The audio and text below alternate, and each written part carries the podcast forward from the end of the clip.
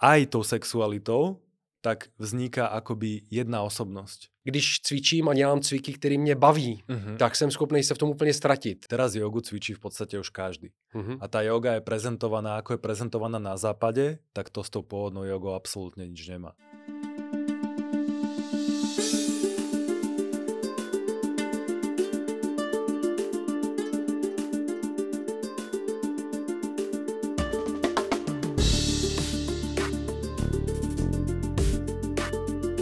Vítejte do dalšího pokračování Athletic Longevity, podcastu o sportovní dlouhověkosti, ve kterém načerpáte svěží elán a inspiraci. Já jsem Michail Cvetanov a jsem vaším průvodcem světem lidí, kteří odmítají přijmout věk a životní překážky jako faktory určující, jaké a jak dlouho budou podávat sportovní výkony.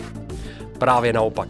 Využívají své zkušenosti proto, aby dál zůstávali na špici ať je ta pomyslná špice jakákoliv. Tu si určujeme každý sám. Mým dnešním hostem je Matěj Jurenka. Matěj je slovenský jogín, je handbalancer, je též hudebník a léčitel, ale hlavně Matěj je zakladatel vlastní metody rozváha pohybu, o který si dnes budeme povídat. Matěj, vítám tě, ahoj. Ďakujem krásně, ahoj. Vítej do Athletic Longevity. Moc děkuji, že si vážil cesty ze Slovenska sem, i když vím, že si nepřišel speciálně pro podcast jenom, že si tu měl zrovna workshop, eh, do kterého jsem měl možnost včera nakouknout a o tom se budeme též bavit. Mm-hmm. Uh, Matěj, já bych se uh, na začátku zeptal, co je pro tebe dlouhověkost, uh, sportovní dlouhověkost, pohybová dlouhověkost, v čem je náplň toho slova dlouhověkost pro tebe? Slova dlouhoviekosť, tak ja vnímam, že určite sa ten prirodzený ľudský vek, koľko sa ľudia dožívajú, tak predlžuje. Niekedy je to aj zásahom nejakých farmaceutík a je otázka, že či vlastne m, mm, takých ľudí v podstate máme dlhodobo udržiavať nažive, alebo je to prírodzenosťou, že v podstate ja keď si pozerám fotky ľudí, ktorí žili, ja neviem, pred 40 rokmi, ako by tá generácia vyššie, tak vidím, že 30-ročný človek vyzeral normálne ako v podstate teraz vyzerajú 50-roční ľudia. Že v tom vnímam napríklad obrovský posun, že keď sa teraz pozriem na 30-ročného človeka a porovnám to vlastne s fotografiou, stačí mi fotografia s mhm. človekom, mm-hmm. ktorý o, o generáciu vyššie vlastne o, mal 30 rokov, tak teraz tí ľudia vyzerajú oveľa mladšie, hej, ako kedysi že určite to vnímam, že je to aj prírodzenou cestou, že máme k dispozícii kvalitnejšiu stravu, uh, veda technológia sú ďaleko popredu, ako kedysi boli. Čiže v podstate ve- rôzne vedecké poznatky, čo sa týka stravy napríklad, uh, sú v popredí, mm-hmm. kedy si to bolo oveľa iné. No a vnímam, že dlhovekosť je vlastne, uh, že sa to bude prirodzene predlžovať lebo v podstate ja som presvedčený o tom, že ľudské bytosti majú kapacitu žiť na tejto planete oveľa, oveľa dlhšie, ako tomu doteraz je. Som o tom presvedčený. Kolik let si myslíš, že je opravdu kapacita jako lidského těla? Vieš, Já jsem stále... slyšel různé možnosti, ale opravdu nevím. Stále sa to, som presvedčený o tom, že stále sa to bude posúvať. Uh-huh. A viem si kľudne predstaviť, že niekedy to môže byť 400 rokov, uh-huh. ale to, som, to je stále iba obmedzené mojim vlastne momentálnym vnímaním, že keď, keď sa tí ľudia dožijú 400 rokov, tak pre nich už budú ďalšie možnosti otvorené. No, protože eh, já jsem se tady bavil různě s lidmi, kteří se zabývají uh, biochemií a biomechanikou mm-hmm. organismu a padaly tady uh, slova, výrazy a poznatky typu toho, že samozřejmě buňky a organismus se neustále obnovují, ano. neustále regenerují. Ano. Vlastně to víme i ze školní literatury, že to tak je. A tím pádem teoreticky by to tělo opravdu nemělo mít jakoby žádný, žádný limit, ale mm-hmm. díky čemu podle tebe dochází k tomu stárnutí toho organismu a díky čemu právě jakoby dneska se dozývá, dožíváme jako vyššího věku a je to jenom opravdu tím, že, že máme lepší životní podmínky? Vieš čo, ja si myslím, že vo vesmíre to je nastavené tak, že prirodzene veci sa opotrebovávajú a prirodzene sa unavujú. Ja vnímam, že uh, našim zámerom je v podstate reálne dokonať existenciu v ľudskom tele. Že nemalo by to zmysel, keby sme žili uh, neustále v ľudskom tele, lebo tá skutočnosť by bola obmedzená iba na tú hmotnú skutočnosť. Uh-huh. Ale som presvedčený o tom, že duša má zámer, ktorý sa rozhodla naplniť, alebo ktorý bola poslaná naplniť a keď ten zámer ukončí, tak vtedy v podstate aj to telo odchádza. Já jsem eh, kdysi byl na jedné přenášce tady v Praze, hodně často na ní vzpomínám. Nemůžu si vzpomenout eh, vlastně, kdo to organizoval. Byl to nějaký člověk, eh, myslím, že, byl, že to byl američan, který Uh, ukazoval nějakým svým uh, uh, followerům, následovníků, jak eh, si právě prodlužovat eh, život. Eh, měl takovou tu roli toho Death Defiera v mhm. podstatě. Mm-hmm. Údajně měl za sebou takovou tu legendu, kterou vyprávě, vyprávěli ty jeho následovníky, kteří byli tady v Praze a verbovali lidi vlastně do jeho organizace rádoby, mm-hmm. že je to bytost, která je na zemi přes 30 tisíc let mm-hmm. a že několikrát vyměnil tělo a tak dále. A mm-hmm. jsou to mhm. věci, které jsou na pomezi toho, čemu já jsem schopný věřit a jsem mm-hmm. ochotný věřit a pak na pomezi toho, že vnímám, eh, že samozřejmě každý si může vymyslet cokoliv na, tuhle, tyhle ty realitě a v tomhle světě. Ale bylo zajímavé, že ty lidi povídali o tom, že když se ptali lidi z publika, hele, a v čem je, v čem je uh, vlastně význam toho a důležitost toho a benefit toho, abys tady byl 30 tisíc let, abys mm-hmm. neumíral. Mm-hmm. A ty lidi říkali, no, protože ty se narodíš a nemusíš se od malička učit všechno to, co se už naučil a může se soustředit na ty důležité věci. Mm-hmm. Ale mně osobně přijde, že ty důležité věci jsou právě ty maličkosti. Dokonce se po každý když věříš v inkarnaci, učit znova chodit a znova mít vlastně jakoby ty zkušenosti toho malého dítěte. Mm-hmm. Ty zkušenosti jsou po každý jiný, po každý jiný, že jo? No. Takže jsou to po každé, po, po, pořád jakoby jiný zkušenosti. Mm-hmm. Proto mm-hmm. pro mě je důležité, v tom je ta důležitost toho uh, jako narodit se a, a nebýt tady pořád. Mm-hmm. Do nekonečna. Ano, ano, ano. Máš to nějak podobně? Určite to mám podobne, no ja verím, že naozaj tým telom, že v podstate je to tak, že, že keď ho používame, tak ono sa prirodzene unavuje. A vlastne tým, že ja sa zameriavam dosť aj na nejaký, nejaké slovanské duchovno, alebo nazvime to slovenské, slovenské duchovno, tak v ňom existujú tri svety. Rovnako ako existujú tri šamanské svety, že máš ten spodný, stredný a horný uh-huh. a častokrát podľa potreby uh, ľudia cestujú do jedného z tých svetov, tak vlastne uh, naši predkovia, oni ich nazývajú tieto svety, že, že nav a nav vlastne z toho vychádza slovo únava. Čiže vlastne my sa unavujeme a tým vlastne akoby ten nav je to podsvetie. Mm-hmm. že vlastne v rozprávkach máme rôzne tie brány do toho podsvetia, ktoré strážia nejaké, nejaké mystické bytosti. No a vlastne náu je svet únavy, kde sa veci rozkladajú. Čiže aj telo, keď uh, skončí svoju existenciu pozemskú, tak sa rozkladá do toho navu. Potom je to svet jav. Jav to je prítomný svet, to je svet, ktorý je zjavený. Čiže od toho slova jav je zjavený svet, to, čo je zjavené. Mm-hmm. A ten horný svet vlastne sa nazýva slovom práv. A od toho je slova pravda, že to je právý svet a to je svet uh, stvoriteľských bytostí, ktoré môžeme označiť slovom, že sú to bohy, bohovia. Ale tak si ich označujeme iba preto, aby sme v podstate m, mm, mali názov napríklad pre boha búrky, že u nás, u našich predkov to bol Perún napríklad. Mm-hmm. Takže toto je zaujímavé tiež veľmi. Takže únava v podstate sem únavy, sem únavy, sem v tom áno, svete. Áno, jako... áno, áno, áno, že som únavu, že ono v podstate všetko smeruje k tej únave, že všetko sa raz unaví. Uh-huh. Všetko sa raz unaví a teraz uh, je na nás, že akým spôsobom uh, odovzdávame zodpovednosť za svoj život. Povedzme, mm, vonkajšku, uh-huh. že niekto sa o nás postará a niekto do nekonečna nám bude hovoriť, že čo máme robiť, alebo teda, mm, že zoberieme tú zodpovednosť do svojich rúk a pre mňa je veľmi užitočné si uvedomiť, že v podstate, že keď chceme vidieť nejakú zmenu v tomto svete, že niečo nám tu chýba, tak uh, potrebujeme sa mystať tou zmenou. Uh-huh a nie čakať, lebo teraz v podstate žijeme v spoločnosti, kde čakáme, že všetko sa za nás vyrieši zvonka. Uh-huh. Hej, že lekári nám všetko zafixujú, politici nám urobia lepší svet, uh, bankery nám sprostredkujú viacej peňazí a čakáme, že šťastie k nám príde zvonku. Namiesto toho, aby sme si uvedomili, že je to ilúzia, že čakať, že veci sa budú diať, že k nám budú prichádzať zvonku, do určitej miery hej, ale keď sa my chceme posunúť vo svojom živote ďalej, a ja som presvedčený, že u každého z nás, u každého človeka dochádza počas života k niekoľkým osobnostným silným transformáciám. Že sa transformujú hodnoty človeka, že sa transformuje jeho sociálne prostredie, čiže zmení kamarátov, môže sa presťahovať, zmení, zmení prácu, zmení zamestnanie. Tak uh, transformácia. Co pro tebe znamená změna? Jaký má význam změna v tvém životě? Mm-hmm.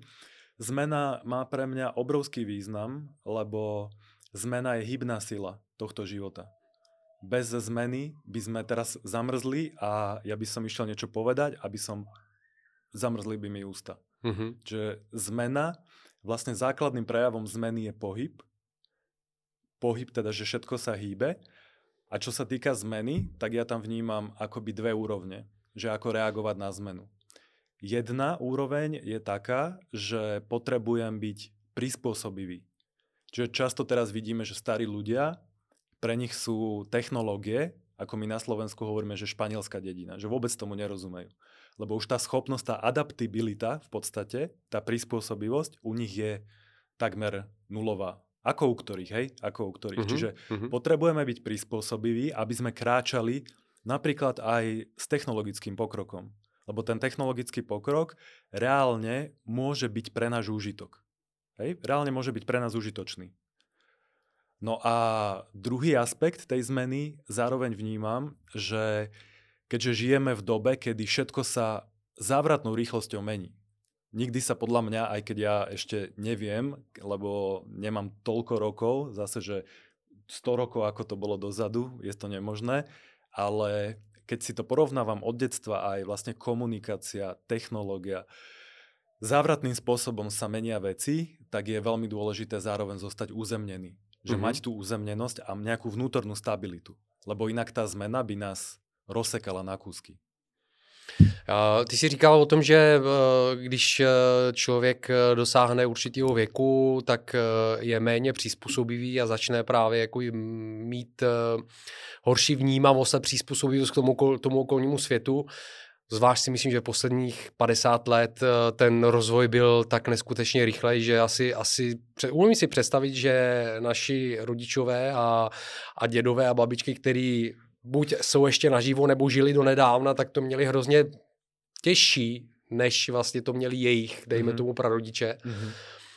V čem je podle tebe klíč eh, té přizpůsobivosti k tomu životu i v těch 70, 80 let? Protože jsou lidi, kteří se tomu dokáží přizpůsobit a dokáží s tou, s tou dobou žít. Mm-hmm. Pre mňa je to určite sebareflexia a schopnosť odhalovať vlastné vzorce správania zaužívané, zaužívané chodničky, zaužívané vzorce. Napríklad ja robím také veci, že uh, učím sa napríklad písať SMS-ky ľavou rukou, aby som nerobil stále iba pravou. Keď idem napríklad uh, nakúpiť, tak jednou cestou idem uh, tam a skúšam sa vraciať druhou cestou, aby to nebolo stále, že v tých istých chodničkoch. A ja si predstavujem, že aj naša nervová sústava nejako funguje podobne, že tie uh, neurónové vlákna, teraz v podstate sú rôzne štúdie a čo sa týka rôznych suplementov vedecké, že akým spôsobom obnoviť neurónové vlákna. Uh, v Amerike podľa uh, vedeckých štúdí sa prišlo na to, že napríklad psilocibín spôsobuje regeneráciu mozgových buniek. Uh-huh. Že to je veľmi zaujímavé, ale opäť, že nestačí iba spoliehať sa na suplementy a látky zvonka, ale potrebujem niečo preto urobiť aj ja. Uh-huh. A čo preto môžem robiť je, že odhalovať svoje vzorce. Hej, aj vzorce správania, že dovolím si, kľúčové je, že si dovolujem vychádzať z komfortnej zóny. Uh-huh. Lebo komfortná zóna to je ako zlatá klietka. Sice ti tam sypú to proso tomu vtáčikovi a všetko sa bliští, ale on keď otvorí krídla, tak narazí na tie mreže. A to je komfortná zóna. Že síce sme v tom teple a hovieme si v tom svojom, v, tom svojom, v tej svojej obývačke, ale v skutočnosti sa poznáme, seba poznávame lepšie, keď dokážeme napríklad, ja otužujem, hej? Uh-huh. A to otužovanie tiež ku mne tak prišlo, že som si dovolil napríklad, že začať chodiť viacej bosy, Hej, a vnímať, vnímať tú zem cez bosé nohy. Alebo som sa išiel prejsť a dal som si dole sveter a skúsil som, povedzme, sa prechádzať iba v tričku. No a tak postupne začal som si tie nohy máčať v tej vode a tak postupne teraz uh, som nadobudol schopnosť, že vydržím v ľadovej vode aj pod ľadom so zadržaným dýchom. Povedzme 20 sekúnd. Mm-hmm. Krásný, krásný. Uh, jedna z mých oblíbených činností je, uh, a to každodenní, chodím na procházku s pejskem uh, a vždycky se snažím najít nějakou novou cestu s Pejskem a vždycky objevujeme něco nového. A je zajímavé, že se mi daří dokonce i v tom širším okolí, kde žijeme, v Praze, tak se mi pořád, zrovna včera, předevčírem jsem měl dva dny za sebou, kdy se mi podařilo objevit úplně nový místa. Sice to byly takový malý, malý trojuhelníky v rámci té čtvrtě, kde, kde žijeme, ale prostě jsem zahnul, uh, dovolil jsem si zahnout do nějaký stezky, kde jsme nikdy, nikdy neprošli a najednou jsem objevil tři úplně krásný starý vily, jedna z nich opuštěná, krásný mm. takový jako místo, navíc prostě bylo večer, už byla tma takže to je jedna z mých uh, jako věcí, jak objevovat právě jako to neobjevené. neobjevené. Mm-hmm. A pak si říkal zajímavou věc o tom propojování těch nervových vláken. Mm-hmm. Pro mě je naprosto důležitý a to je na co se zaměřuju právě ve svých pohybových aktivitách. Objevovat mm-hmm. nové pohyby. Ano. Já jsem začal vlastně si jakoby nějak objevovat ten pojem uh, pohybu, protože to, co dělám, je, že se účastním různých pohybových aktivit a disciplín a užívám si ty novinky, které tam se učím. Včera jsem byl na tvém workshopu Rozváha pohybu, kde částečně některé věci, co si ukazoval, jsem znal, ale byly tam úplně nové pohyby, které jsem si naprosto užil. A jsem, si na, jsem naprosto přesvědčen, že to takhle i funguje. Mm-hmm. Uh, technicky, že díky tomu právě otvíráš ty nové nervové cesty a, a to tělo a vlastně to myšlení nějakým způsobem se, se rozvíjí jako novou cestou. Mm-hmm. Ja tam určite vnímam vlastne aj stratégiu rozmýšľania že hľadať nové riešenia na staré problémy. Uh-huh. A to je to, čo v tomto systéme príliš nefunguje. Lebo ja to vnímam tak, že stále používame tie isté riešenia, ktoré nám nefungujú. Napríklad, nerad zabredám do politiky, ale je to, na Slovensku je to veľmi zjavné. Áno. Sú tam stále tí istí ľudia, tie isté stratégie a stále to je v podstate v úpadku, v stagnácii. Že my aj k tej obnove tých neurónových vlákien, tak potrebujeme vymýšľať nové stratégie a vymýšľať nové riešenia, na staré problémy. Lebo ty staré riešenia nefungují. Nefungují, nefungují. Matěj, eh, když se vrátíme do té oblasti toho pohybu a sportu, eh, tak eh, mě hodně zaujal ten tvůj příběh. Ty si dlouhá léta studoval jogu, stal se s vlastně učitelem jogy. Kdybych se vrátil hodně do té minulosti, jaký jsou tvé sportovní kořeny?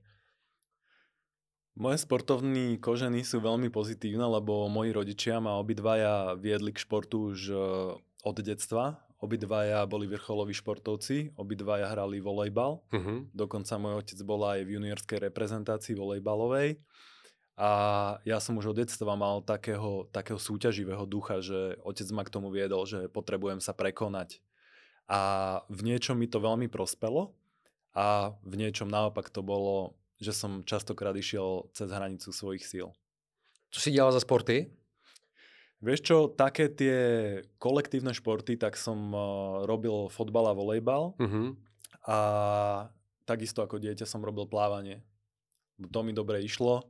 Častokrát sme boli s rodičmi pri vode a ja už som plával ako úplne malý chlapec. Otec ma vlastne učil plávať bez toho plávacieho kolesa a on bol taký učiteľ, taký prísny, že v úvodzovkách ma hodí do tej vody a že nauč sa to sám, ale zároveň musím povedať, že bol láskavý, že vždy na mě dával pozor, aby som sa neutopil. OK, OK. Já jsem měl podobný zážitek se svojí maminkou, která mě naučila plavat. A tam mě, tam mě dával teda ten kruh, ale pamatuju si, že mi bylo třeba 4-5 let a protože ona je dobrá plavkyně, tak vždycky v, v moři v Bulharsku se mnou plavala, já nevím, 100, 150 metrů třeba jako do hloubky, já jsem hrozně řeval, hrozně jsem se toho bál, jo, ale taky jak říkáš, uh, ona byla neústupná, ale byla jako laskavá mm-hmm. a hrozně mi to pomohlo. Myslím si, že v dnešní době jsem vynikající plavec, nebojím se hloubek, mm-hmm. ale na druhou stranu plavu s rozumem, mm-hmm. takže úplně, úplně jako nějak daleko od břehu jako neplavu, radši si zaplavu takhle jako kolem břehu, ale mm-hmm. hodně plavu. Mm-hmm. Ale tak nějak souzním s tím, co říkáš, no, že taková mm-hmm. ta přísnost, ale zároveň vnímavost a um, takový ten uh, milej, milej přístup, uh, ale s tvrdou rukou, mně přijde, že mm-hmm. se vyplatí. Ja keď som pozoroval šaolínskych mníchov, ktorí sú inak mojou obrovskou inšpiráciou, čo sa týka seba disciplíny, uh-huh. tak mi prišiel taký výraz, také slovné spojenie, že láskavá prísnosť. Že byť prísny, ale zároveň tam do toho vkladať tú láskavosť. Že som láskavo prísny. Alebo môžeme si to aj prehodiť naopak, že prísna láskavosť. Jak se, jak se jinak uh, vyjadřuje uh, ta přísná láskavost podle tebe? čem jako spočívá jiného? V čem jiným ještě spočívá? Ja si myslím, že vo vzťahu k sebe reálne spočíva v seba spýtovaní a v zdravej sebareflexii. Mm-hmm. Bo vnímam, že sebareflexia je pre nás veľmi dôležitá. Ale je obrovský rozdiel medzi zdravou sebareflexiou a škodlivými pochybnosťami. Lebo keď neustále máme pochybnosti, tak to znamená, že nám chýba seba dôvera alebo aj seba úcta, úcta k sebe. Že zazvoní nám telefón a predpokladáme, že budú to zlé správy. Alebo ideme lekárovi a už si predstavujeme, že nám diagnostikuje smrteľnú chorobu. Alebo že nás zastaví policajt a že už nám chce dať pokutu, že dopredu si vytvárame tie situácie a posilňujeme vlastne v podstate energiu takýchto katastrofických scenárov. A to reálne máme zapísané v našej DNA, aj v našej duševnej výbave, v našich rodoch, že naozaj ten strach je veľmi silno zakorenený v ľudskej rase. A my to v rodoch máme veľmi prítomné. Kvôli našim predkom, lebo častokrát, ja si to predstavujem tak, že čo naši predkovia sami nevyriešili, tak to v podstate nám dali do tej, do tej napríklad nazvime si to citová výbava. Uh-huh, Hej, uh-huh. Že my mhm. sme sa zrodili do prostredia nejakej nevyriešenej vzťahovej konštalácie ako malé deti sme vôbec nerozumeli, že čo v tom prostredí hľadáme ale v podstate tie motívy, ktoré sa nám začali vynárať v našom živote, boli vlastne bolo iba pokračovaním toho, čo tí naši predkovia nedokončili. No to je, to je, uh, to je naprosto skvělý a uh, jak, jak, jak, bych to, jak bych to řekl, jako exciting. Uh, uh, takový, takový jako opravdu nádherný úkol, který, když si to člověk takhle veme, že je to taková výzva, kterou nám vlastně ty naši předkové zanechali. Určitě něco, co oni nezvládli a já mám na to celý život, abych to zvládnul. Ano, ano, a kdybych to takhle ano, bral, ano, tak je to ano, prostě nádherná ano. výzva, na kterou se můžu soustředit. Navíc, eh, jak ještě popisuješ, je to i taková obrovská zodpovědnost k tomu, co já nechávám svým dětem. Mm-hmm. Prakticky. Určitě. Jo, protože to, co já si nevyřeším, tak vím, že prostě nechám tím svým dětem, mm-hmm. předám, aby oni vyřešili. Mm-hmm. Možná mm-hmm. oni to předají svým dětem. Mm-hmm. Takže mm-hmm. zodpovědnost i vůči jako budoucím generacím. Mm-hmm. A v tom spočívá, já mám takovej, takovou filozofii, uh, že člověk musí být, uh, není to uh, moje, ale vzal jsem ji za svou, mm-hmm. jako nevymyslel jsem si to já, přečetl jsem si to, mm-hmm. naučil mě to někdo, mm-hmm. uh, o tom, že člověk musí být uh, připravený opustit tenhle ten svět, nebo musí žít tak, aby byl připravený opustit tento svět v každém okamžiku. To je samuraj. Ano, to je samuraj, mhm. což je, mm-hmm. což je vlastně přesně tohle, že uh, vnímat, vnímat to, co za sebou nechávám, nenechat za sebou nějakou spoušť a nějaký bord bordel, mm-hmm. ale mít to všechno aspoň v tom nejlepším uh, stavu, tak abych byl, když se na to podívám z druhého světa, abych si neřekl, ty brďo, co jsem to tam zanechal za bordel. No keď uh, sa to učíme naozaj byť pripravený opustiť tento život kedykoľvek a vlastne opustiť aj, aj všetko, s čím, na čo sme napojení a všetky vzťahy, tak učí nás to vážiť si veci do hĺbky a nebrať veci ako samozrejmosť. Lebo ono sa pekne o tom rozpráva, že ráno, zobud sa ráno a buď vďačný za každý jeden nádych a každý jeden výdych. Ale naozaj, že keď si, keď si pripravený, keď už vlastne samuraj, on vie, že on už je mŕtvý v podstate. Uh-huh. On už je mŕtvý a preto každý okamih je pre ňo príležitosťou vlastne urobiť s tým svojim životom niečo, niečo veľkolepé. Já v tom vidím uh, takový ten odkaz uh, oslavujte, jak udělat něco tak, aby to, co zbyde po mně, kvůli tomu, aby lidé oslavovali, oslavovali můj život, mhm. neoslavovali mm-hmm. jakoby můj smrt, ano. což jako běžně se děje, jo? že jsme soustředěni na to, že člověk zemře a teď je taková ta oslava rádoby, prostě zármutek, mm-hmm. ale všichni mm-hmm. se soustředí na to, že je mrtvej mm-hmm. a ale jakoby ta oslava toho života v podstatě, to je ten nejlepší okamžik, kdy oslavovat jeho život. Mm-hmm. Mm-hmm. Je to prirodzene v našej o, psychike, ten zármutok, lebo v podstate ten človek odchádza a my máme to lipnutie na tom vzťahu. A tým že, tým, že nevieme, alebo väčšina z nás nemá ten koncept toho, že čo sa deje po smrti, že v podstate je to akoby veľké neznámo, tak nevieme, čo s tým človekom bude a prirodzene máme o neho strach. Jo, beru to tak, jako samozřejmě, že je to naprosto jako asi normální, uh, přirozený stav. Eh, kterému podle mě jsme naučení, protože si ano. žijeme v takové společnosti, která to tak bere. Mm-hmm. Uh, ty, jsi, ty jsi vlastně žil jako v jiný, v jiný společnosti, v jiný kultuře docela dost dlouho. Tím, mm-hmm. tím navážu zpátky na svou otázku. Um, vlastně ptal jsem se na sport a směřoval jsem k tomu, jak se dostal k Joze. Mm-hmm. A ty jsi žil v Ázii, žil jsi v Indii, žil jsi v Číně, kde jsi mm-hmm. studoval jogu a pak si, pak si byl mistrem jogy. V Číně jsem uh, vyučoval jogu. Vyučoval. A kde sa mm. učil jogu a jak sa dostal k joze vôbec? Vieš čo, pre mňa je to taký dlhodobý proces, kde naozaj uh, musím, musím sa vrácať v spomienkach až do detstva alebo do neskorej puberty, kedy vlastne ja pozorujem seba ako, ako vývin nejakej osobnosti. Hej, že dieťaťa, pubertiaka, potom jak prešla tá puberta a ako sa vlastne mi tá osobnosť zmenila. No a ja niekedy v neskorej puberte som mal veľkú dilemu, lebo zametali so mnou hormóny pubertálne a rodičia moji mali nejakú predstavu o mojom živote, že ako by som, kam by som mali študovať, čo by som, čo by som mal ísť robiť. A ja som bol od detstva taký rebel, že nikdy ma nebavilo istými vyšlapanými chodničkami. Chcel som si vyšlapať vlastný.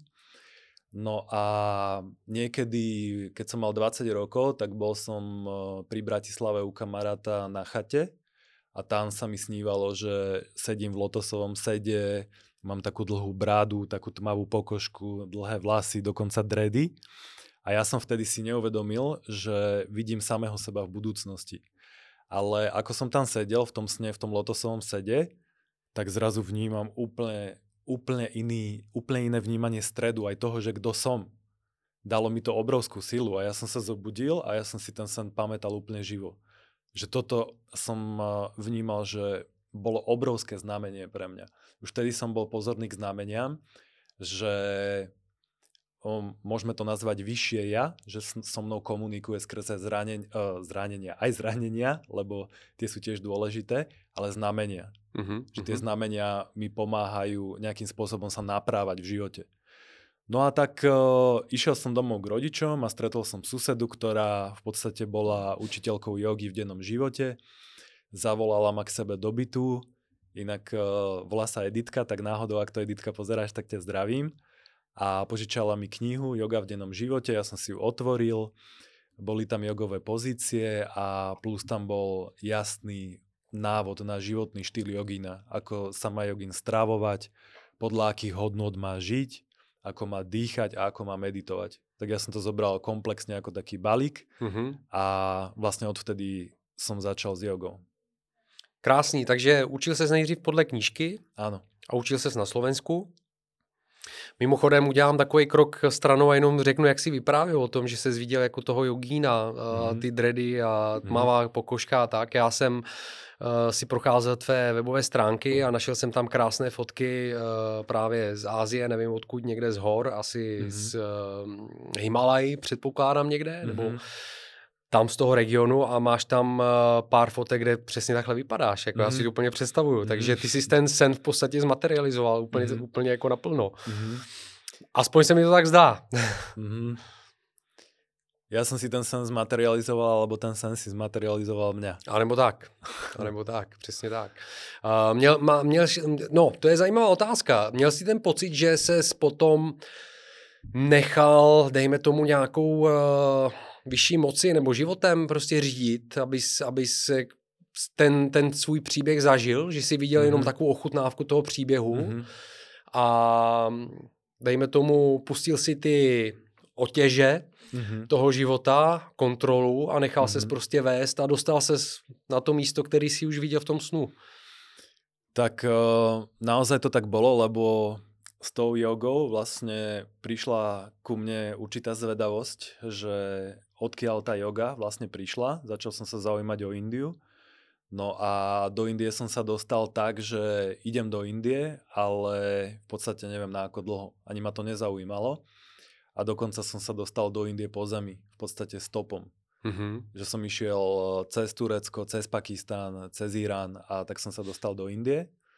No a už keď som sa dostal do Indie, už na tej ceste som zažil to, že som spal niekde vonku a že mi ukradli veci. A to bola taká, akoby taký krst ohňom, že, že to som ešte nevedel, že ešte v Indii mi párkrát ukradnú veci, dokonca aj pas. A ja som tam išiel akoby taký nadšený, taký nadšený mladý muž, idem do tej Indie spoznávať a dobrodružstva. A jak som došiel do tej Indie, tak v podstate už som mal aj, už mi začali rásť tie vlasy, aj tá brada, aj tie dredy. A teraz ja som zistil, že ja reálne, jak mi, jak mi ešte vo vlaku mi ukradli pantofle, v podstate sandále, tak si hovorím, že, hm, že Matej, že tie znamenia, že nie je to náhoda, tak asi máš chodiť bosy. Reku, idem to vyskúšať. Tak som si povedal, že ukradli ti sandále, tak je to znamenie, skús chodiť bosy. Vydržalo mi to dva roky, som chodil bosy a počas tých dvoch rokov som mal aj také silné vnútorné volanie, že, že teraz máš príležitosť skúsiť byť nejaký čas v úplnom tichu. A prišlo mi aj obdobie, že skús to na 3 mesiace. A bol som 3 mesiace, som si to naplánoval, že teraz začnem a bol som 3 mesiace v úplnom tichu. A bolo to veľmi zaujímavé, hlavne teda ten návrat do rozprávania opätovného, kde vlastne som zistil, že ľudský hlas, že aký je obrovský nástroj, silný nástroj a že ako ho treba správne používať. To je, to, je, to je silný příběh. Ehm, tři měsíce, aniž bys promluvil jedno slovo, to, je, to si neumím úplně představit. Ehm, I když eh, vážení slova, ehm, mlčenlivost, nějakým způsobem s tím taky pracuju, mm. ale, ale asi v tom prostředí, kde žiju, tak zatím uh, úplně nevidím ty podmínky, nebo jsem se neodvážil k tomu, mm. abych, abych si dal takovýhle nějaký mluvící půst, ale soustředím se na to, jak používám slovo, protože věřím, mm. že slova tvoří naši realitu a snažím se na tuhle tu skutečnost napojit a nějakým způsobem procítit, protože na nějakým intelektuální úrovni si to uvědomuju, ale nemám to úplně prožitý zatím. Mm-hmm. Jo. Mm-hmm. Ale mm, jaký, jaký to bylo? Dokážeš teda popsat ještě trošku víc jakoby ten přechod potom, když si vlastně nemluvil tak dlouho a najednou si promluvil? Mm-hmm. V čem, v čem se změnil jako tvůj způsob mluvy? Mm-hmm. A Vieš čo, ja keď som nerozprával, tak ja som komunikoval rukami lebo ja keď som si v podstate, ja som tam v Indii žil tak, že som hral na flaute a zarobil som si, ja neviem, vtedy 20 indických rupí. A hneď som išiel na trh a vymenil som to za nejaké ovocie. No a ja som vlastne s ľuďmi komunikoval na trhu hlavne rukami. Že oni vlastne, niektorí si mysleli, že som hluchonemý. Hluchonemý mm-hmm. sa povie po česky? Áno, áno, áno. áno. Hluchonemý. Hluchonemý, no. Takže ja som ukazoval rukami, že toto chcem, koľko to stojí.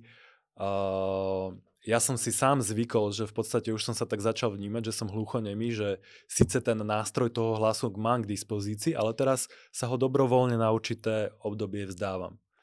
No a keď som sa vrátil k tomu rozprávaniu, tak to som sa už pár dní pripravoval, lebo to boli 3 mesiace a bol to taký hlboký obrad, že išiel som do meditácie, kde inak meditáciu vnímam tiež ako taký ďalší rozmer vlastne ticha, kde môžeme to ticho kultivovať a skôr pozorovať ten svoj vnútorný hlas.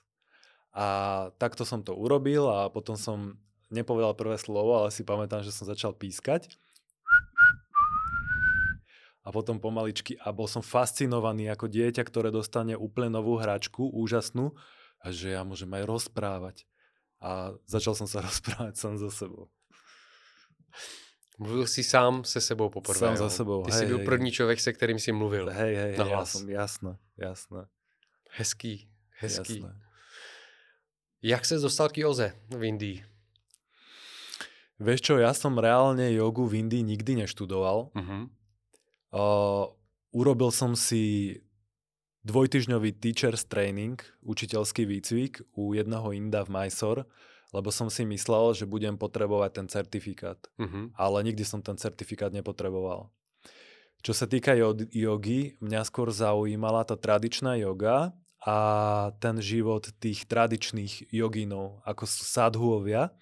Sadhu to je ten svetý muž v Indii, že väčšinou chodia nahý a tiež majú dlhé vlasy, neholia si brady a majú nejaký oheň, založia si oheň, oni sedia pri tom ohni. No a mňa si bežní Indovia začali míliť tiež, že ja som svetý muž, tak napríklad niekto došiel ku mne a začal sa mi kláňať. A ja, že to je úplne, že, že čo mám teraz robiť? A potom som zistil, že vlastne tí ľudia iba chcú, aby som sa im dotkol hlavy. Aha. že vlastne dal im požehnanie. Aha. Dal som im požehnanie, poďakovali sa, niektorí mi dali banán, ovocie, niektorí mi dali pár rupí a tak som si povedal, že asi ma to ťaha k tomu životu tých svetých mužov. Uh-huh. A tak som uh, s týmito ľuďmi, v podstate asketi. To sú tí starí jogíni, sádhu, uh-huh. asketa. Tak som s nimi trávil dosť času. Niektorí títo jogíni sú vlastne aj takí, že môžete si pozrieť aj na internete, že, že drží ruku hore uh-huh. vlastne roky. 10 rokov, ideálne 12 rokov, lebo 12 je v numerológii nejaké mystické číslo. Uh-huh. A on tú ruku má ako taký pahil, takú palicu a tu má takto zakrútené tie nechty. Mm-hmm. A mhm. spí aj takto. Takto spí. Že oni to volajú tapasia, že vlastne zasvetenie Bohu. O tom, či je to extrémne alebo nie, môžeme o tom debatovať, Určite. že samozrejme každý má svoju cestu, ale je to veľmi zaujímavé, lebo veľmi sa prekonávajú tí ľudia. Je to obrovská vnútorná sila a odhodlanie, že na takú cestu vlastne sa rozhodnem nastúpiť. Uh-huh. Podobne je to aj s tou mojou mlčanlivosťou, že ja som vedel, že to ovocie uh, tejto meditácie alebo tohto môjho rozhodnutia príde, príde neskôr. Že napríklad viem, ako sme sa bavili o tej mlčanlivosti, že viem aj povedzme odstúpiť od situácie. Hej, že nemusím, nemusím vždy zasiahnuť do situácie. A to je to ticho. Uh-huh, uh-huh. Já to vnímám tak, že tyhle ty praktiky vlastně eh, jogínský, možná, možná uh, praktiky fakíru, jo, mhm. který, mm-hmm. uh, tak jsou svým způsobem uh, cestou překonání těla myslí. Ano. Jo, je to vlastně jako v tom ten trénink, jo, a další úroveň, jestli, jestli se nepletu, je potom překonání myslí vlastně duchem, ne, jako svým způsobem ovládnout tělo, ovládnout mysl, mm-hmm. dostat se vlastně jako do toho, do toho stavu toho ducha, kdy ovládám plně všechny ty um, impulsy těla, mm-hmm. ovládám, ovládám impulzy mysli, to znamená, mm-hmm. že mysl mě podřízená mm-hmm. a mhm. nedělá si v mé hlavě, co chce a neřídí mě. A, a vlastně ten další stupeň asi uh, je žití, žití vlastně jako i v tom, v tom duchu. Mm-hmm. No, my si predstavujeme, že sloboda znamená, že si robím, čo chcem. Uh-huh. Ale v podstate pre mňa sloboda znamená, že mám pod kontrolou svoje pohnutky. Uh-huh. Že nie som otrokom svojich pohnutok. To je veľmi dôležité uvedomenie.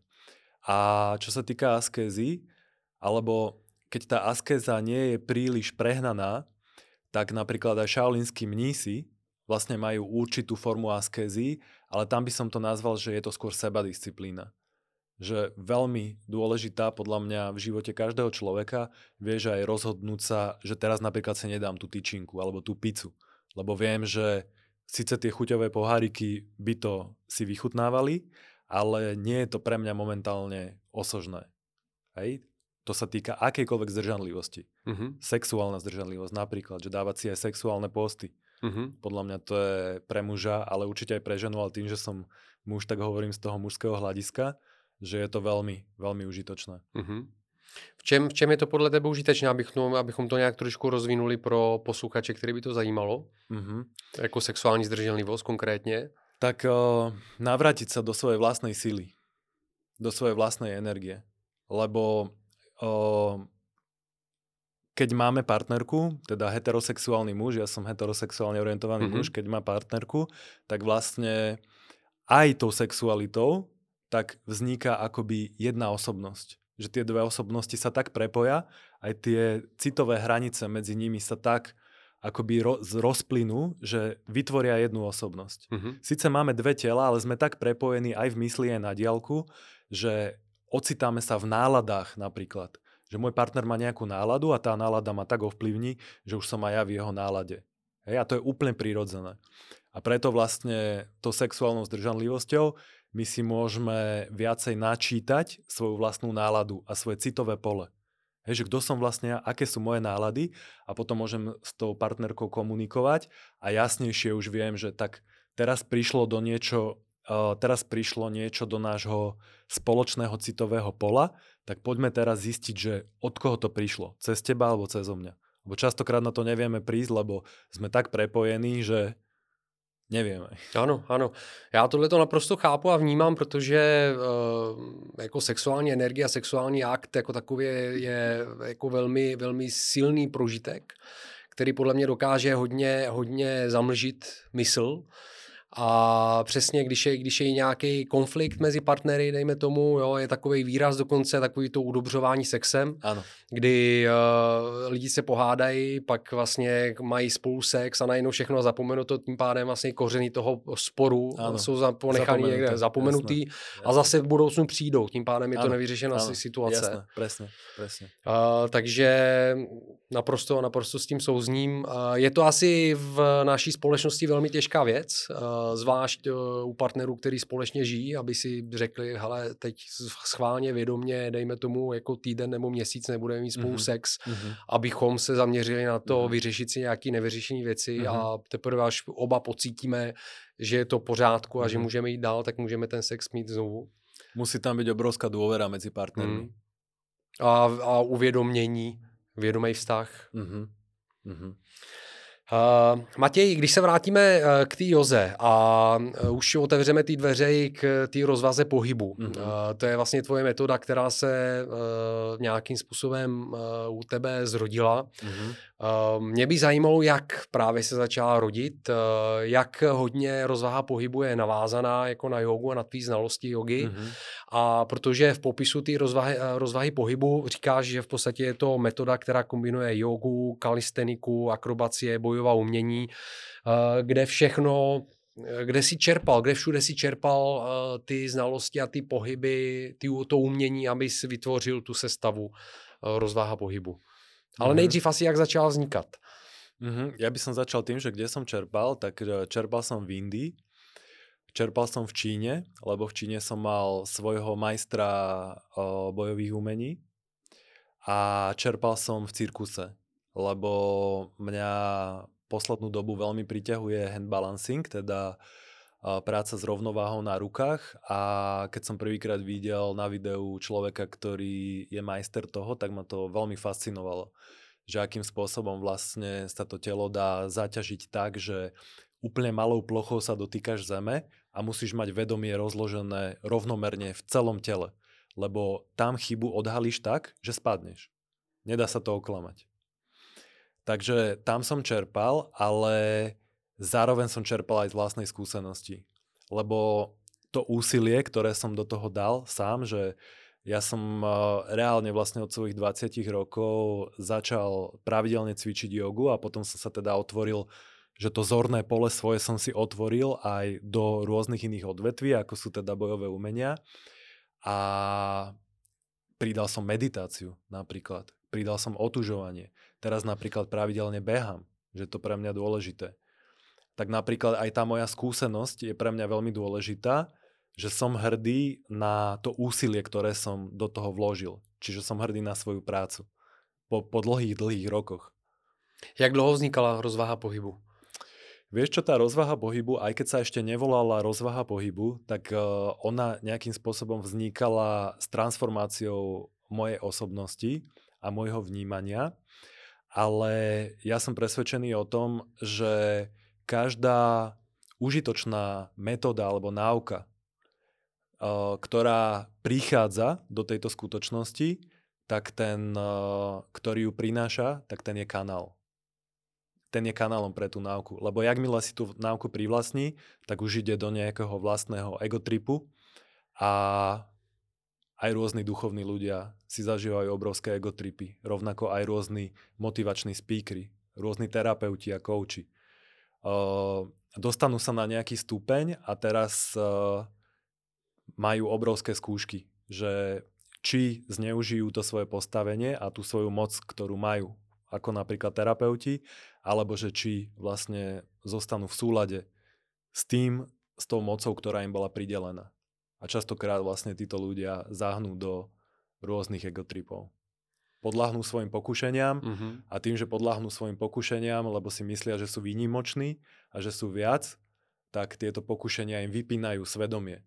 A oni Mhm. potom nemajú svedomie a robia si, čo chcú. Lebo nikto ich nekontroluje. Mhm. Samozrejme, až ak veríme v karmu, tak jasné, že až postupne sa im to začne odhalovať. Mhm. V čem, je, v čem spočívá ta metoda? K čemu, je, k čemu je dobrá? Co je vůbec rozvaha pohybu? Dobre, tak eh, definujem na začiatku vlastne ten pohyb, o tom sme sa rozprávali úplne na začiatku, že zmena, Ano. zmena je pohyb a vlastne pohyb je prejavom zmeny. Čiže ono sa zdá, že napríklad aj tento stôl, toto drievko, zaklopem si na ňo, že sa nehýbe, ale keby sme mali mikroskop a skúmame to drevo, tak objavíme úplne nový vesmír častíc, vibrujúcich častíc. Čiže tam vnútri je v pohyb. Mhm. Čiže pohyb je prejavom zmeny. A je to uh, veľmi vhodné, že vlastne pohyb, uh, rozvaha pohybu je zameraná hlavne na pohyb fyzický a slovo rozvaha, keďže mňa zaujíma koreňoslovie, slovenské, slovanské koreňoslovie, tak je to vlastne rozloženie váhy. Že rozkladám váhu. Mhm. Človek, ktorý je v rozvahe, tak je v kontakte so svojím stredom. A teraz si to predstavme tak, že máme povrazolesca, ktorý drží palicu a on nikdy nebude v rovnováhe, lebo stále sa hýbe. Že rovnováha je, nie je pohyb, lebo v rovnováhe, keď všetko je, tak všetko je stíšené. Ale v tej rozvahe napríklad padá doprava, tak musí sa otočiť trošku to palicou doľava a musí sa vyrovnávať. Vtedy je v rozvahe. Keď padá z toho lana, tak stráca rozvahu. A to si môžeme predstaviť vlastne aj v bežnom živote, kde máme dve základné sily, ktoré na nás pôsobia a jedna je príťažlivosť, že niečo nás veľmi priťahuje, ten eh, vrchol tej príťažlo- príťažlivosti môže byť bezhlavá zamilovanosť. A vtedy, keď už idem do tej úplnej bezhlavej zamilovanosti, tak môže sa stať, že, že stratím tú rozvahu. Lebo teraz si toho človeka začínam zbošťovať, vidím na ňom iba to krásne a urobil by som pre ňo všetko. A ide to na úkor mňa. Na tej druhej strane je nie príťažlivosť, ale odpudivosť. Že niečo ma strašne nasiera. Proti niečomu strašne bojujem. Neznášam homosexuálov, neznášam uh, iné rasy. Hej? To tu máme prítomné tieto energie. Že ľudia sú v takom silnom vzdore. A presne aj toto, alebo som proti psychadelikám. Hej? Mhm. že môže ma to dostať do veľkej vývrtky emocionálnej a strácam tú rozvahu. Čiže rozvaha znamená vedomé prepojenie so svojím stredom. A teraz čo je v tom strede? To je dôležité si pomenovať, že v strede je naša vnútorná sila. V strede je náš vnútorný hlas. V strede je náš vnútorný kompas, na základe ktorého sa rozhodujem, keď som v nejakej situácii, že ako mám konať. A keď idem do duchovnej úrovne, tak v tom strede sa nachádza Božia iskra. Božia iskra, ktorá akoby, e, to slovo iskra, že zažíha môj život. Hej, dáva mi ten život, dáva mi tú iskru života. Jak eh, vidíš to spojení s tím, s tou eh, fyzickou rovnováhou? Já jsem se tady bavil předtím i s jinými lidmi, kteří tohleto zmiňovali. Mhm. Mám nějakým způsobem tohleto prožitý, ale jak bys ty vysvětlil pro sebe? Jaká, jaká je ta spojitost té mentální rovnováhy s tou fyzickou rovnováhou? Tím pádem vlastně mezi s, s těmi cviky, které Mhm. jsou v rovnováha pohybu Mhm. a tou mentální náladou, která díky těm cvikům člověk jakoby Mhm. dosahuje. Mhm. Pre mňa absolútna, lebo na akejkoľvek eh, úrovni si predstavíme ľudskú bytosť, že sú rôzne úrovne, ktoré sa učíme pomenúvať, že hmotná, napríklad citová, duševná, duchovná. A ja si myslím, že keď zanedbávame jednu úroveň, tak vlastne tým trpí aj tá iná úroveň. Hej, čiže keď zanedbávame telo, tak prirodzene tým trpí aj mysel, lebo to telo nás obmedzuje, keď ho zanedbávame a neustále si pýta našu pozornosť. Čiže musíme chodiť neustále k lekárovi.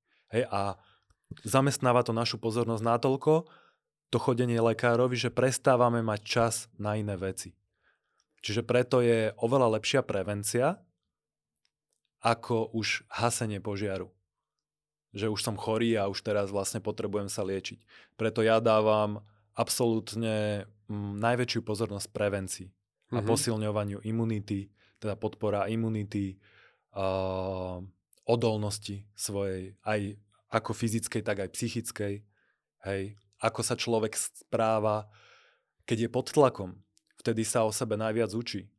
Ja keď som sa ocitol v situácii, keď som bol napríklad v Himaláji a bola tam snehová smršť a každý vlastne zachraňoval ten svoj stan, tak tam som sa reálne lúčil so životom, že som si hovoril, že tak toto asi už možno neprežijem.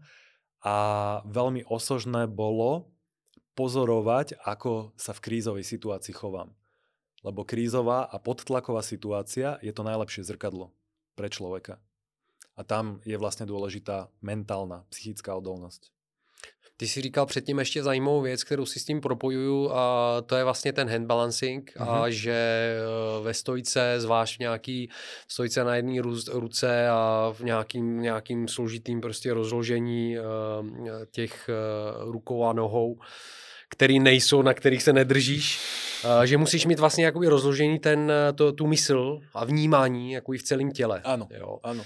Což já taky si vysvětluju, že um, samozřejmě to znamená, že musíš mít tu mysl pod kontrolou, protože v tom Ano. okamžiku nesmíš myslet na nic jiného, Ano, ano. musíš vnímat prostě Ano. jenom to tělo. áno.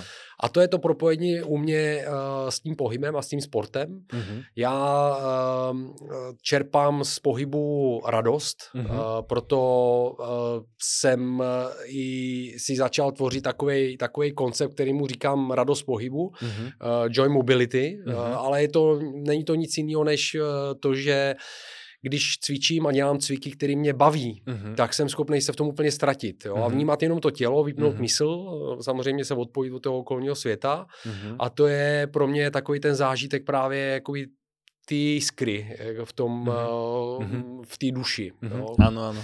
A tak nějak podobně vnímám i to spojení toho, toho uh, balancování a té rovnováhy Mhm. a ty r- cviky rovnovážní uh, s tou, uh, s tou mentální rovnováhou. Mhm. Jo? Protože Mhm. prakticky je to jednak napojení se jako na to vnímání toho celého těla, kontrola mysli, ale zároveň napojení se i na, i na to centrum. Na to centrum a navyše pre mňa ešte jeden aspekt veľmi dôležitý a to je umelecký aspekt Mhm. toho celého. Lebo napríklad ja som eh, kedysi a stále som aj performer v Mhm. podstate. Uh, natáčam videá a nejde tam iba v tom videu o to, že vlastne ja udržím tú váhu tela na tej jednej ruke, ale aj ako sa hýbem. Čiže dávam vlastne, častokrát to robím cez rôzne persony, že si predstavujem seba ako nejaký charakter v nejakom príbehu a vžijem sa do toho charakteru. A teraz si predstavujem, ako sa ten charakter hýbe. A preto je pre mňa dôležité vlastne do toho pohybu, ale aj do behu vniesť nejaký umelecký, umelecký aspekt. Aby ja som z toho, ako ty si hovoril, že máš toho radosť, aby ja som z toho mal radosť, tak napríklad mne nevyhovuje, keď uh, príliš sa musím do niečoho, že príliš nútiť. Mhm. Hej, Že potrebujem tam mať aj tú ľahkosť toho poby, pohybu. Čiže aj ladnosť, hej, že ladnosť je pre mňa dôležitá, že ladnosť znamená, že to ladí na všetkých úrovniach. Čiže ja aj pri tom pohybe, aj pri tom cvičení, aj pri rozvahe pohybu veľmi zdôrazňujem určite aj ten umelecký aspekt toho prevedenia. Samozrejme to už je pre pokročilých, že umelecký aspekt prevedenia, ale pre tých začiatočníkov zdôrazňujem sústrete sa na dých, nestrácajte prepojenie s dýchom, lebo práve ten dých vyjadruje tú hĺbku toho ducha. Lebo ja čokoľvek urobím, aj keď sa nejako pohnem, tak ten tvorivý duch sa prejaví skrze to telo. Hej? Čiže to mám stále, keď si umývam zuby, tak je to duch, ktorý si umýva zuby. Keď uh, behám, tak behám. Čiže ja prejavujem toho tvorivého ducha cez ten pohyb. Uh, autentické sebevyjádření. Áno, presne. Takhle, tak, takhle to nějakým způsobem taky vnímám, uh, soustředím se na to, abych... Uh, a je to, je to zpátky k tomu, o čem jsme se bavili před chvilkou, uh, o tom naučit se nechat pustit ty otěže, nesnažit se kontrolovat ten život, mít důvěru v život a opravdu žít ten svůj příběh. Když použiju slova jiného hosta, kterou jsem tu měl, žít sebe, Áno. Což je něco, s čím se čím dál tím víc eh, identifikuju a prožívám a, a chápu, mm-hmm. že je mhm. to opravdu o tom žít sebe, je opravdu mm-hmm. žít ten svůj příběh, kde, kvůli kterému jsme se tu narodili. Autentický. Autentický. Jo, a ten pohyb pro mě má obrovskou roli v tomhle tom. Momentálně, momentálně a. chápu a vracím se vlastně k nějaký své minulosti, kdy v mládí jsem sportoval a, a měl jsem z toho životní naplnění a vůbec jsem to v té době takhle nevnímal. A až v té době, kdy jsem se odpojil od toho pohybu, tak jsem a vrátil jsem se k tomu. To bylo možná jak s tou mluvou, jo? že a nemluvíš nějakou dobu a pak teprve pochopíš cenu toho. Ano. A vrátil jsem se díky tomu k pohybu a jak si vyprávěl i o tom uměleckém vyjádření, tak, eh, nebo projevu, tak eh, v tom vnímám, hned mě naskočilo tohleto právě to sebevyjádření, autentické sebevyjádření, což je pro mě sebevyjádření toho ducha. Určite. Ja vnímam aj taký rozmer, že keď máme okolo 20 rokov, tak dominantný je ten duch prekonania samého seba. Ale čím sme starší, tak tým si viacej uvedomujeme, aké dôležité je mať úctu k tomu telu. Lebo už nám ide zároveň aj o ten zdravotný účinok. Že ten pohyb, reálne to telo sa dá pohybom opotrebovať. Keď naozaj iba tlačím, tlačím na to telo a preto vzniklo aj určité príslovie, že športom k trvalej invalidite ale to bolo iba nepochopením toho, ako s tým telom pracovať. Lebo prirodzene, že keď ten pohyb vedie k deštrukcii, tak niekde sa stále chýba. Hej? Čiže potrebujeme my naozaj zdôrazňovať aj ten zdravotný aspekt toho pohybu v tom, že čokoľvek s tým telom robíš, tak maj k nemu úctu. Lebo ako sme sa bavili pred chvíľočkou aj o tom, že v podstate cez ten pohyb sa vyjadruje nejakým spôsobom náš tvorivý duch, tak keď si predstavíme, že telo je nástroj a že ten duch ovláda to telo, tak vlastne ten duch si robí s tým telom vlastne tie pohyby. A akým spôsobom? Cez ten kanál nášho vedomia alebo cez ten kanál tej centrálnej riadiacej jednotky. Ktorým je tá osobnosť? tak tam si môžeme predstaviť akúkoľvek činnosť, napríklad aj hranie na gitare. Môže byť veľmi tvorivé, lebo učíme sa tam tie prstoklady, učíme sa tam tie akordy a to tiež nejde, že sa to dá naučiť uh, za dve hodiny. Človek sa tomu musí venovať pravidelne. A nie je to síce šport, ale pre tie prsty je to šport, je to majstrovstvo. Či to stačí vlastne pre ten zbytok tela? Podľa mňa určite nie, že keď chceme rovnomerne zaťažovať celé telo, že nestačí iba trénovať prsty, preto hrať na gitaru nie je šport, ale skôr povedzme umenie. Ale je to tiež zaujímavé, lebo je to majstrovstvo prstov. No konec konců ty si mluvil o tom, že uh, i ten pohyb je umění, nebo může být Určitě. umění. Určitě. Myslím si, že dokonce i sport uh, jako takový může být umění. Uh, takže ta, propo, ta propojenost tam je, tam je jednoznačná. A jo, je to asi možná jenom jiný vyjádření toho pohybu. Opět ta hudba je jiný vyjádření pohybu. Je to opět pohyb v jiné formě, dejme tomu. Ja si všímam, že veľa mladých ľudí je namotaných na ilúziu toho, že telo, môž, že telo bude vždy mladé a pekné. A s tým ide aj určitá dávka pokory, že sa vlastne učím príjmať tie fyzické zmeny v tom tele a že nie je dôležité, aby to telo bolo mladé a pekné, ale aby bolo, jak si ty si sa ma pýtal na začiatku, že čo je to longevity, dlhodobo zdravé dlhodobo zdravé. Čiže ja to nerobím teraz uh, pre seba, že iba pre moju terajšiu prítomnú verziu, že idem si zabehať. Ale robím to pre Mateja, ktorý tu bude o 10 rokov. Ten mi bude ďakovať za to. Rozumieš? Ano, ano, ano, rozumím, rozumím. Uh, tím pádem eh, já se dostávám k otázce, uh, v čem může být rozváha pohybu prospěšná pro sportovce pro aktivní sportovce, dejme tomu, který jsou uh, už uh, možná na konci kariéry, hledají něco nového, uh, aby pokračovali, aktivní kariéru profesionální nechají mm-hmm. za mhm. sebou, jak jim může pomoct rozváha pohybu? Mm-hmm. Jednoznačne ozdravenie toho tela, ak majú opotrebované časti tela, klby, svaly alebo šlachy, tak rozvaha pohybu uh, im môže pomôcť uh, znovu nadobudnúť prúžnosť, pevnosť, silu, koordináciu, ohybnosť a z dlhodobého hľadiska je to pre nich e, dlhodobo udržateľná metóda, ktorá im môže pomôcť vlastne k dlhodobému zdraviu. Uh, jaký jsou, jaký jsou v, uh, v rozvaze pohybu cviky různý? Já jsem měl možnost včera ochutnat něco málo, protože mm. jsem byl jenom na jedné části tvýho workshopu. Uh, přemýšlel jsem a neměl jsem uh, tu možnost se tě tam zeptat, uh, do jaký míry je to yoga, do jaký míry jsou to ty ostatní cviky, eh, který zmiňuješ, vlastně tu kalisteniku a, mhm. a jiný pohyby, do jaký míry jsou to věci, které, dejme tomu, eh, jak říkáš, skrz, eh, přišly skrz tebe a do jaký míry jsou to věci, které se od někoho naučil, dejme tomu, ale mhm. přizpůsobil si je jakoby svým potřebám. Mm-hmm. To je hlboká otázka. Protože uh, jsme, jsme bohužel jako v, jednak v audio podcastu, jednak i v tom mm. video, v té videoverzi mm. sedíme u stolu, nedokážeme tady nic ukázat. Jasné, Možná jasné, bychom jasné. mohli jakoby po, posluchače někam odkázat, aby se podívali. Alebo nějaké ale... videa, ak se dá do zostrihu, to uvidíme. Ano, to bychom možná mohli dát. přidat, ano. Ale problém já vnímám takýto. Nie je to velký problém, ale že čo sa deje, že povieme yoga a každý má o tom nějakou představu. A někdo má o tom představu, že teraz jogu cvičí v podstate už každý. Uh-huh. A tá yoga je prezentovaná, ako je prezentovaná na západe, tak to s tou pôvodnou jogou absolútne nič nemá. Uh-huh. Čiže ja by som povedal, že preto si píšem do BIA, že som aj liečiteľ, lebo uh-huh. som liečiteľ, vnímam, že v prvom rade tela, alebo mám za sebou vyše 40 uh, ročnú životnú cestu uh-huh.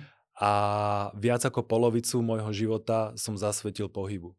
Čiže nebudem hovoriť, že, tomu, že to je yoga, ale poviem, že sú to cviky, ktoré sú zamerané na podporu ohybnosti. Sú to cviky, ktoré sú zamerané na podporu spevnenia tela. Sú to cviky, ktoré, keď ten človek má záujem, tak môže použiť k, z, k rozvoju vlastných konkrétnych schopností. Hej? Chceš si dať nohu za hlavu, viem ťa to naučiť. Ak vieš, prečo to chceš, tak ťa to viem naučiť. Chceš stať na rukách, to už sú konkrétne skills, teda konkrétne zručnosti.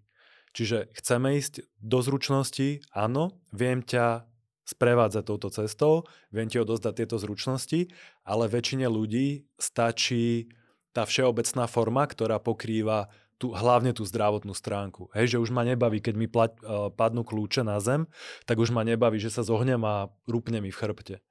Už ma nebaví, že uh, idem sa zbaliť na dovolenku, zdvihnem kufor a zrazu ma ten kufor zloží. Mm-hmm. Už ma nebaví, že idem, uh, že nejde výťah a idem uh, po, schodo, po, schod, uh, po schodoch hore do bytu a som zadýchaný jak starý pes. Hej? Ale to sú všetko signály pre mňa, že asi asi som není v kondičke a ľudia tieto signály ignorujú, začínajú hltať tabletky a uveria tomu, stanú sa v podstate otrokmi uh, tej ideológie, že vlastne zmena príde zvonka. Že tie tabletky, tí politici, tí psychiatri, tí lekári, uh, ten partner, keď už ideme do vzťahov, ten sused, že čakajú, že to šťastie príde zvonka.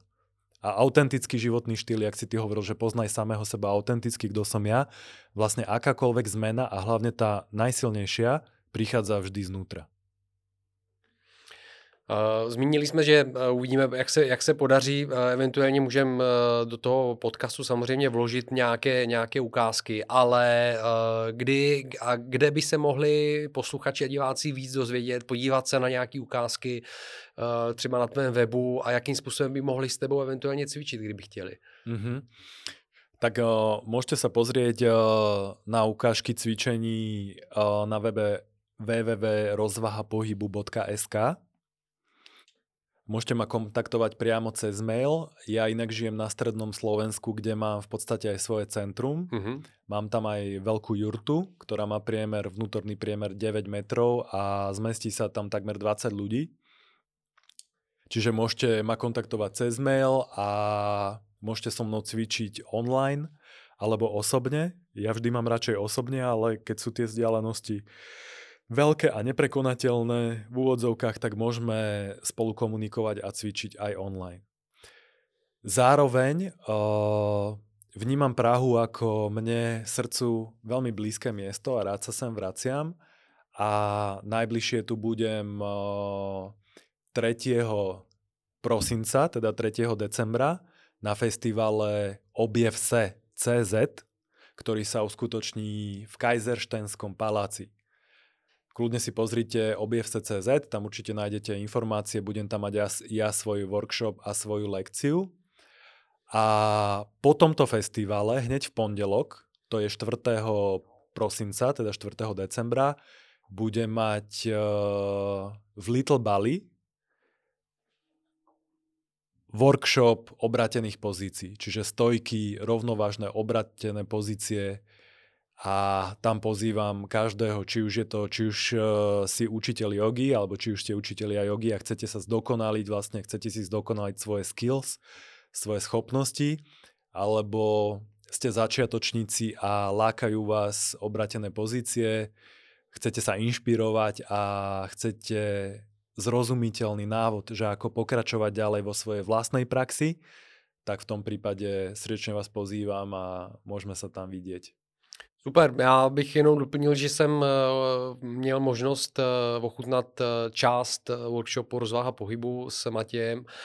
Bylo to skvělý, bohužel jsem nemohl být na té další části, protože jsem byl opravdu zvědavý, jak to, jak to vypadá. Rozhodně jsem si odnesl, z toho cviky a pohyby, které zařadím jako do své do svý praxe.